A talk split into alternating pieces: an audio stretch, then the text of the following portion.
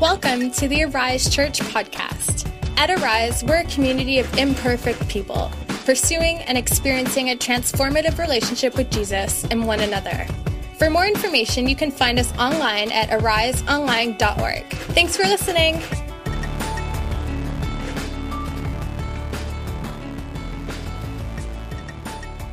Good morning.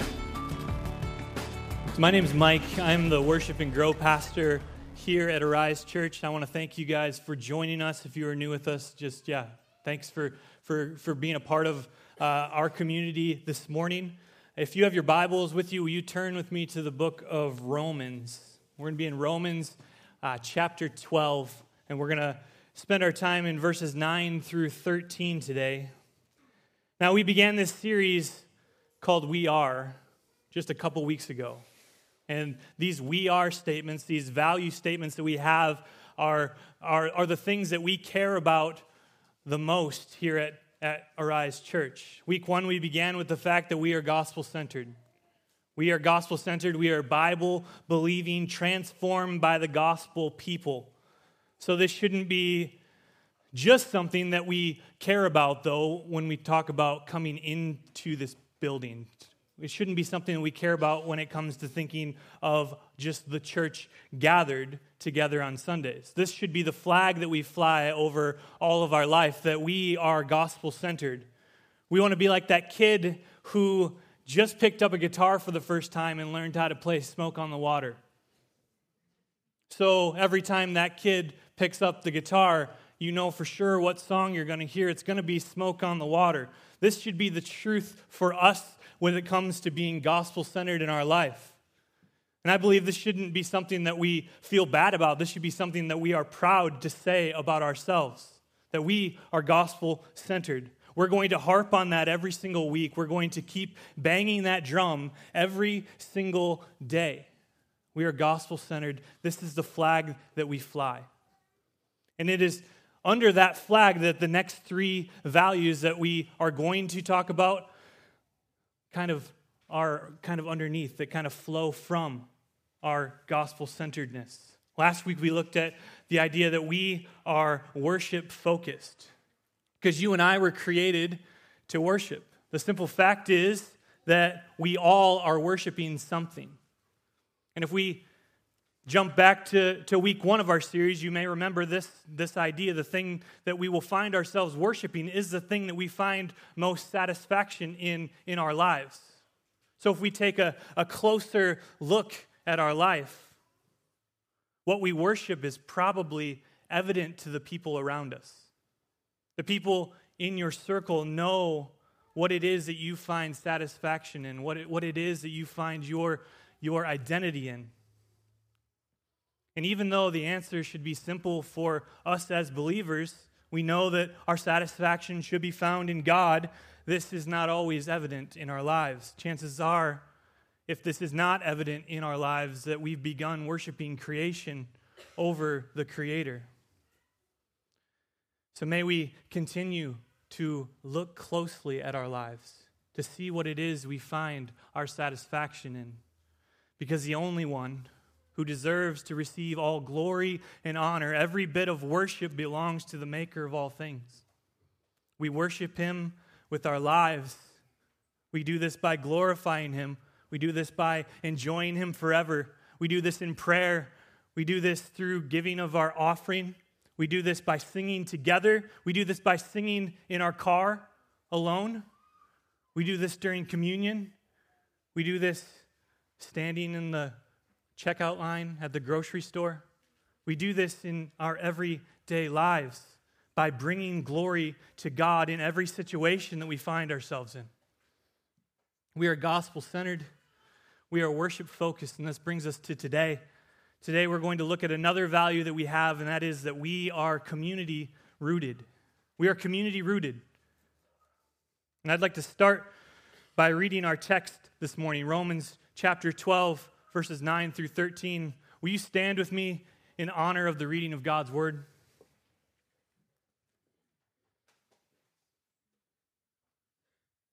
Let love be genuine. Abhor what is evil, hold fast to what is good.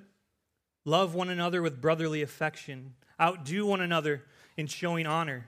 Do not be slothful in zeal, be fervent in spirit, serve the Lord. Rejoice in hope, be patient in tribulation, be constant in prayer. Contribute to the needs of the saints and seek to show hospitality. Let's pray. Heavenly Father,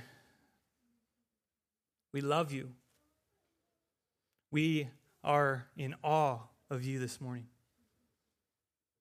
God, I ask for each one of us that you would swell our hearts up to love you more. We're thankful for your word. We're thankful that there is power in your word. God, I ask that you would use your word to teach us, to train us, to convict us. Because of your word, that, that you would be magnified in each one of our lives. We ask all these things in your name. Amen. You may be seated. We are community rooted. Now, I think oftentimes when we hear this topic of community being taught on, it tends to be something that is done that kind of assumes that either we already are in community and know the importance of it, or that because of the fact that we did a sermon series that had this topic that all of a sudden magically everyone's just going to file out of the room and join a life group right away. I've been in ministry long enough to know that that's not the case. So I don't want to start this morning with that preconceived idea. So the first thing I want to talk about with community is that community is messy. Community is messy. Maybe this isn't the greatest way to begin a pitch for how important community is, but the simple fact is that community is messy. To gather together with people who are much different than ourselves, they have different interests, to be open, to be vulnerable in front of other people. For you introverts out there, this comes with a whole nother assortment of fears that can plague plague us from even trying to be a part of community? You guys don't know my family all that well yet, but if you haven't picked up on this small thing, which you probably have, I'm an introvert married to an extrovert. My wife gets energized by conversations. She's all about hospitality. And she married a guy who, although I do love a good conversation, this will eventually begin to drain me. She married a guy who will, on a vacation day, go to the movies by myself, which is something that makes absolutely zero sense to her. Jess and I have been married for eight years. Eight years ago, the idea of having people over to my home to make small talk was not a winning idea in my book but realizing quickly that this was something that my wife loved. I needed to not stand in the way of something that God had gifted her with the desire for, and frankly, the awesome ability of. But what began as truly just trying to be a good husband began to change. What was a daunting thought of having people in my home and the conversations that would happen started to kind of become okay, which was a huge breakthrough in my life. This idea of hospitality has really started to take root in me. This idea of hospitality has stuck with me over the last several years in my life. Donald Zimmerman says that the most life giving thing that we have to offer other people is our transformed and transforming presence. Because the ways Jesus has changed our hearts and our lives to, to more closely reflect who God has made us to be, that same kind of transformative power is offered to others. Because other than the hope in Jesus, that's the most important thing that we bring to the table. So when we have people over, when we bring people to the table, to our table, to, we want this to be a place, a space where true community happens, space where people can feel that they can just rest, that they can catch their breath, where they can hear some good news, where they can be known. Jesus modeled this all over the place in his ministry. A lot of his ministry happened at the table, in people's homes, in the lives of others. When I have people over to my house and Jess has prepared a meal for us, our desire must be that we want the food prepared to be a taste of God's lavish and kind provision.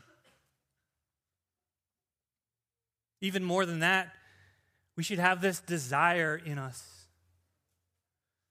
that guests and strangers would come to know Jesus, to see him in the person that they're in conversation with across the table from each other.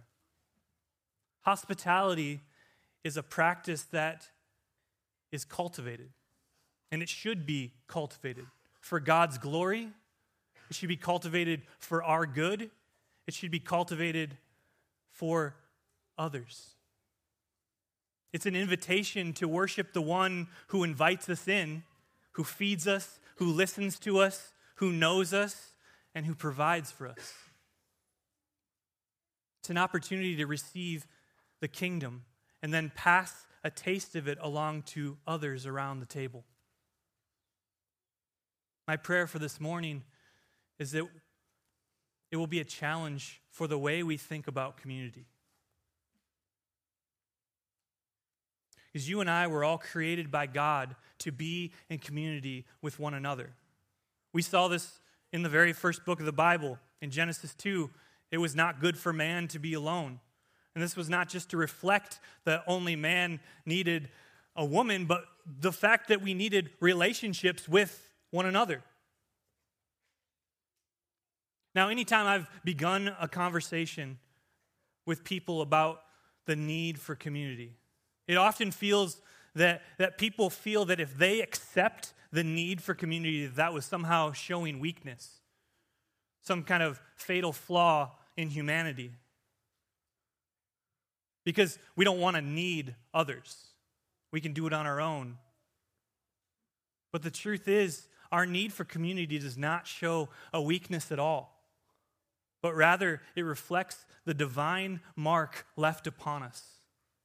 We need community because we were made in the image of God, who has forever existed as Father, Son, Holy Spirit. God has always known the love of communion within himself. And if you claim the name of Christ, you know all the more that, that love and communion is necessary for us with other believers. Because without community, we will begin to grow weak. And the light of Christ will not show as brightly in our lives as God has intended for us. So let's look at our text again Romans 12, starting in verse 9. Let love be genuine. Let love be genuine. This translates out two different ways in Greek. One is the more positive way of looking at it, the other is the more negative. The ESV version that we just read has the more positive language that comes out of this to be genuine, but it can also be translated in a more negative way, saying, Let love be without hypocrisy. What does this word mean? The definition simply says it's the practice of claiming to have moral standards or beliefs to which one's own behaviors do not conform. So, simply put, it's pretending. Pretending to be something that you're not. Let's bring it into the church, church world here. Because we can pretend that we're walking with Jesus and knowing him intimately, and we're walking with him passionately, when maybe that's not the case at all. When we walk into the church building, when we get around our Christian friends or even in our life group, we can put on an act that we are passionate about the things of God when this may be very far from true for us. This is pretending. The scripture says that the church cannot afford to play this game. The church cannot afford to be filled with men and women who understand what a changed heart looks like and then begin to play that part rather than digging into the core of what this really means for us.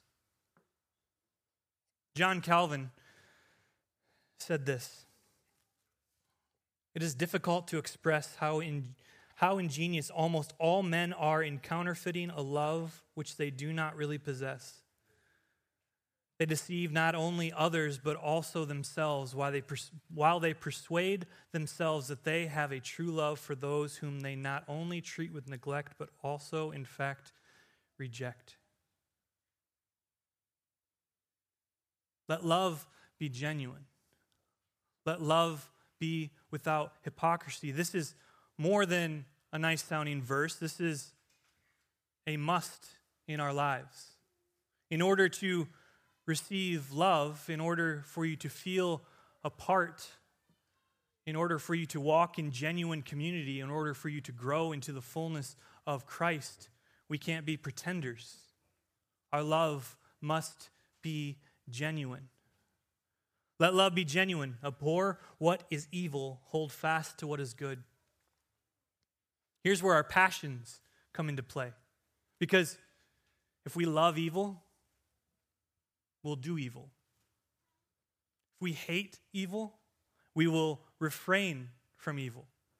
And at the same time, we are to hold fast to what is good, not merely approving of it or noticing it when it goes by, but to grab it, to hang on to it, to cling to it with all our might. Verse 10 Love one another with brotherly affection, outdo one another in showing honor. This is not optional for believers. It not only is required, but it is inescapable. 1 John chapter 5 Whoever loves the Father loves the child born of him. But what about brotherly affection? If you are a follower of Jesus this morning, you are a son or daughter of God. And as a gathered church community, we are family. Brotherly love simply reflects the nature of a son and daughter of God. That is why Paul says in 1 Thessalonians, Now as to the love of the brethren, you have no need for anyone to write to you, for you yourselves are taught by God to love one another. The true child of God knows intuitively that he is to love his spiritual brothers and sisters. 1 John 2 The one who says he is in the light and yet hates his brother is in the darkness until now. The one who loves his brother abides in the light, and there is no cause for stumbling in him. But the one who hates his brother is in the darkness and walks in the darkness and does not know where he is going because the darkness has blinded his eyes. I love how Matt Chandler put this. Brotherly affection begins to flow through a place where no one is pretending that they're more than they are. If anyone or if anything, when, when people finally walk into a small group setting or get into a Christian setting or into the church building, we should feel the freedom to say, I can't beat this. It is owning me and I hate it. And through tears and almost rage about the sin in their lives, they can say, I hate this. I hate this. I hate this. Christ, help me. It creates in us a longing and desire to see healing and wholeness in Him. Because once brotherly affection takes root, the honor part is easy. To outdo each other in giving honor. It's not a game of flattery, it's not puffing each other up or to give hypocritical praises in order to then receive those praises back. Or we don't say those things just so we can gain favor with them and maybe they'll, they'll hit us back later on. Honor has the opposite in mind To honor is to show genuine appreciation and admiration for one another in the family of God. So, this kind of flies in the face of our personal pride. Even though there's nothing wrong with wanting to be honored, we must be able to, at the same time, rejoice in any honor that our brothers and sisters may get. Verse 11 Do not be slothful in zeal, be fervent in spirit, serve the Lord. So, zeal is speaking of having enthusiasm or lots of energy in the pursuit of a cause. So, this passage wants us to be filled with zeal, but that zeal, that, that fervency, being put into serving the Lord. The word fervent is from a verb meaning to boil, or better yet, the bubbling over. We want our passion, our excitement, our energy of the joy and hope and the life that we found in Christ to not be contained, but to become bubbling over, spilling into our everyday lives. We want our life to radiate the light of Christ, that the warmth and glow is seen vividly in us. I think most of us in our life have someone that when I talk about zeal and fervency, that you know, you know someone like that. Those people who you're just kind of drawn to because of how deeply and obvious it is that they love Jesus with everything that they have. Because when I meet those people who have that zeal, it can kind of begin, be, begin to tame the, the cynic inside of me. Because if I don't have those people around me, I will miss some beautiful things happening around me. But when I get someone around me who is just walking, who is fervent in their walk with the Lord, those things that I missed, those beautiful things happening in my life that I missed, all of a sudden my eyes will begin to see some of those things. Because zeal is contagious, because it spills out into our everyday life. It spills out everywhere we walk. And if you are to be a light in the world around us, we need to ask God to grow our fervency for Him.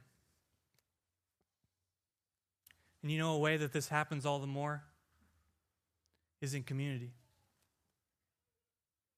In community with other believers, we can begin to help each other see things that God is doing in each other's lives things that we may have missed on our own. And as we begin to see the things of God grow in our lives, we will begin to see our love and our passion become larger and larger for the things of God.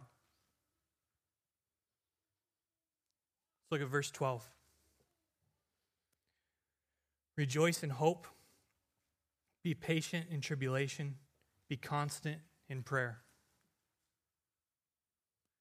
Paul here is binding us to repeated praise for our blessed hope of salvation. Even when present circumstances may be tough, if we're going through those trials and tribulations, this present strength in time of trouble results from a wholehearted and unceasing prayer life. It's not the result of human stamina that we can stand fast. Rather, it is our standing in the need of grace and mercy that causes our devotion for prayer. To be devoted means bitter, to bitterly be strong towards something. And with it, it carries this idea of steadfastness and unwavering. It was with such devotion that the prayers that the early Christians prayed were done in worship. In the same way, our lives as followers of Jesus should be in constant prayer. Should be a, as natural to our spiritual life as breathing is to our physical life. Let's read our text again. Let love be genuine. Abhor what is evil, hold fast to what is good. Love one another with brotherly affection. Outdo one another in showing honor. Do not be slothful in zeal, be fervent in spirit, serve the Lord. Rejoice in hope, be patient in tribulation, be constant in prayer. In verse 13, contribute to the needs of the saints and seek to show hospitality. This idea of biblical hospitality is when we begin to treat outsiders like insiders. It's when we begin to treat outsiders like insiders. If you think about it, you and I were once outsiders. But we've been welcomed into the kingdom of God, now made insiders. Dwell on that for a moment. We once were outsiders, now brought in to the family of God. Now we're insiders. This should feel like a privilege and a responsibility. In the book, The Life of the Church by Joe Thorn, he speaks about three different aspects of community that I want to touch on this morning. The first one is that we are saved to community. We are saved to community. In 1 Peter chapter 2, verses 9 and 10, it says, But you are a chosen race, a royal priesthood, a holy nation, a people for his own possession, that you may proclaim the excellencies of him who called you out of darkness into his marvelous light. Once you were not a people, but now you are God's people. Once you had not received mercy, but now you have received mercy. Now, while this speaks of our salvation found in Christ, which includes our, our new identity, our new heart and spirit, our redemption is not only a rescue for us individually. Our deliverance was also as a people from the domain of darkness. Because once we were enemies of God, now brought into the family of God. We are saved by grace through faith into union with Christ and communion with his people.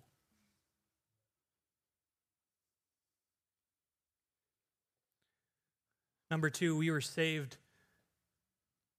sanctified in community. Sanctified in community. God has promised to sanctify his people. And just like we cannot be saved apart from the word and his spirit, we can find we can't find spiritual growth apart from his word and his spirit. Now the community of faith is what forms and reforms the Christian. Believers are formed by the instruction from the Word of God and by the fellowship and the accountability found in community. We are saved to community, we are sanctified in community, and last, we are serving in community.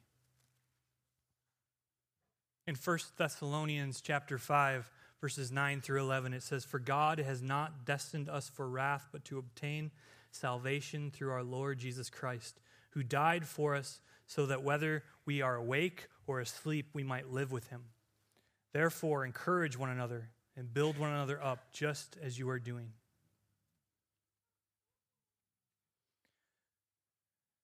Through life groups, in other friendships that we have here at the church, is where we can begin to fulfill God's call in our lives.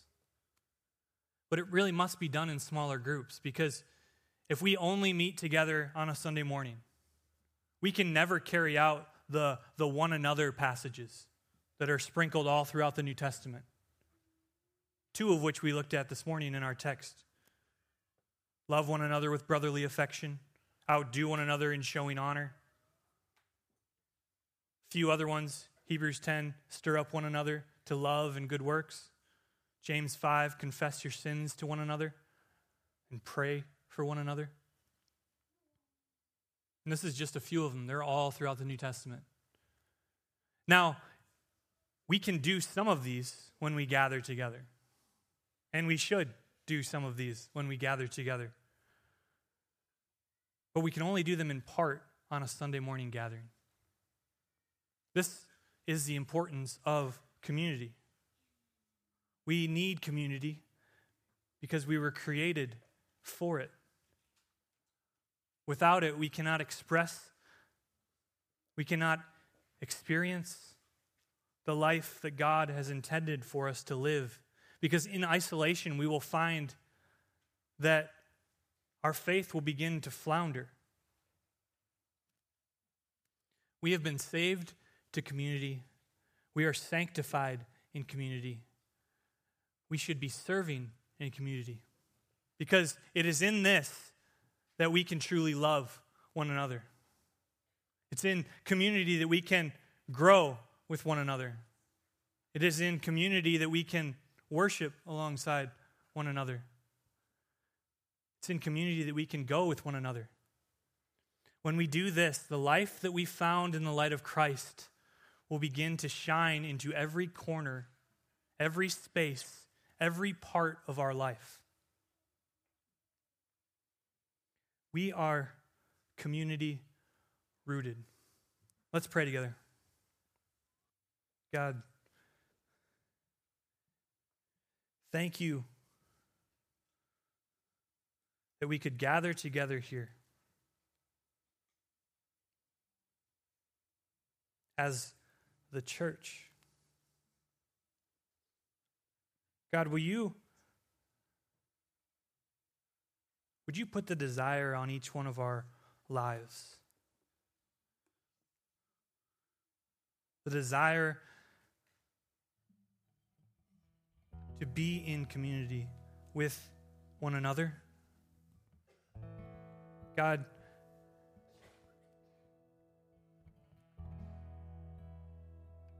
if we are already a part of community, but we find ourselves pretending. Would you give us the courage to speak about it? If there's an area in our lives that we are walking in unbelief, Would you would you intervene? Would you draw us back? Would you remind us of who it is we serve?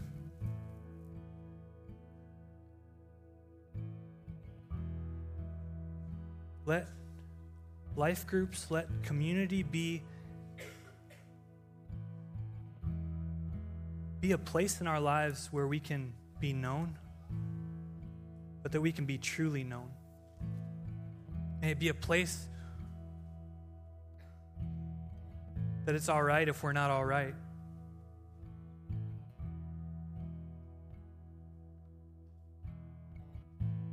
God, I ask that all of our groups that are, are currently meeting and those that have, have yet to begin but will begin.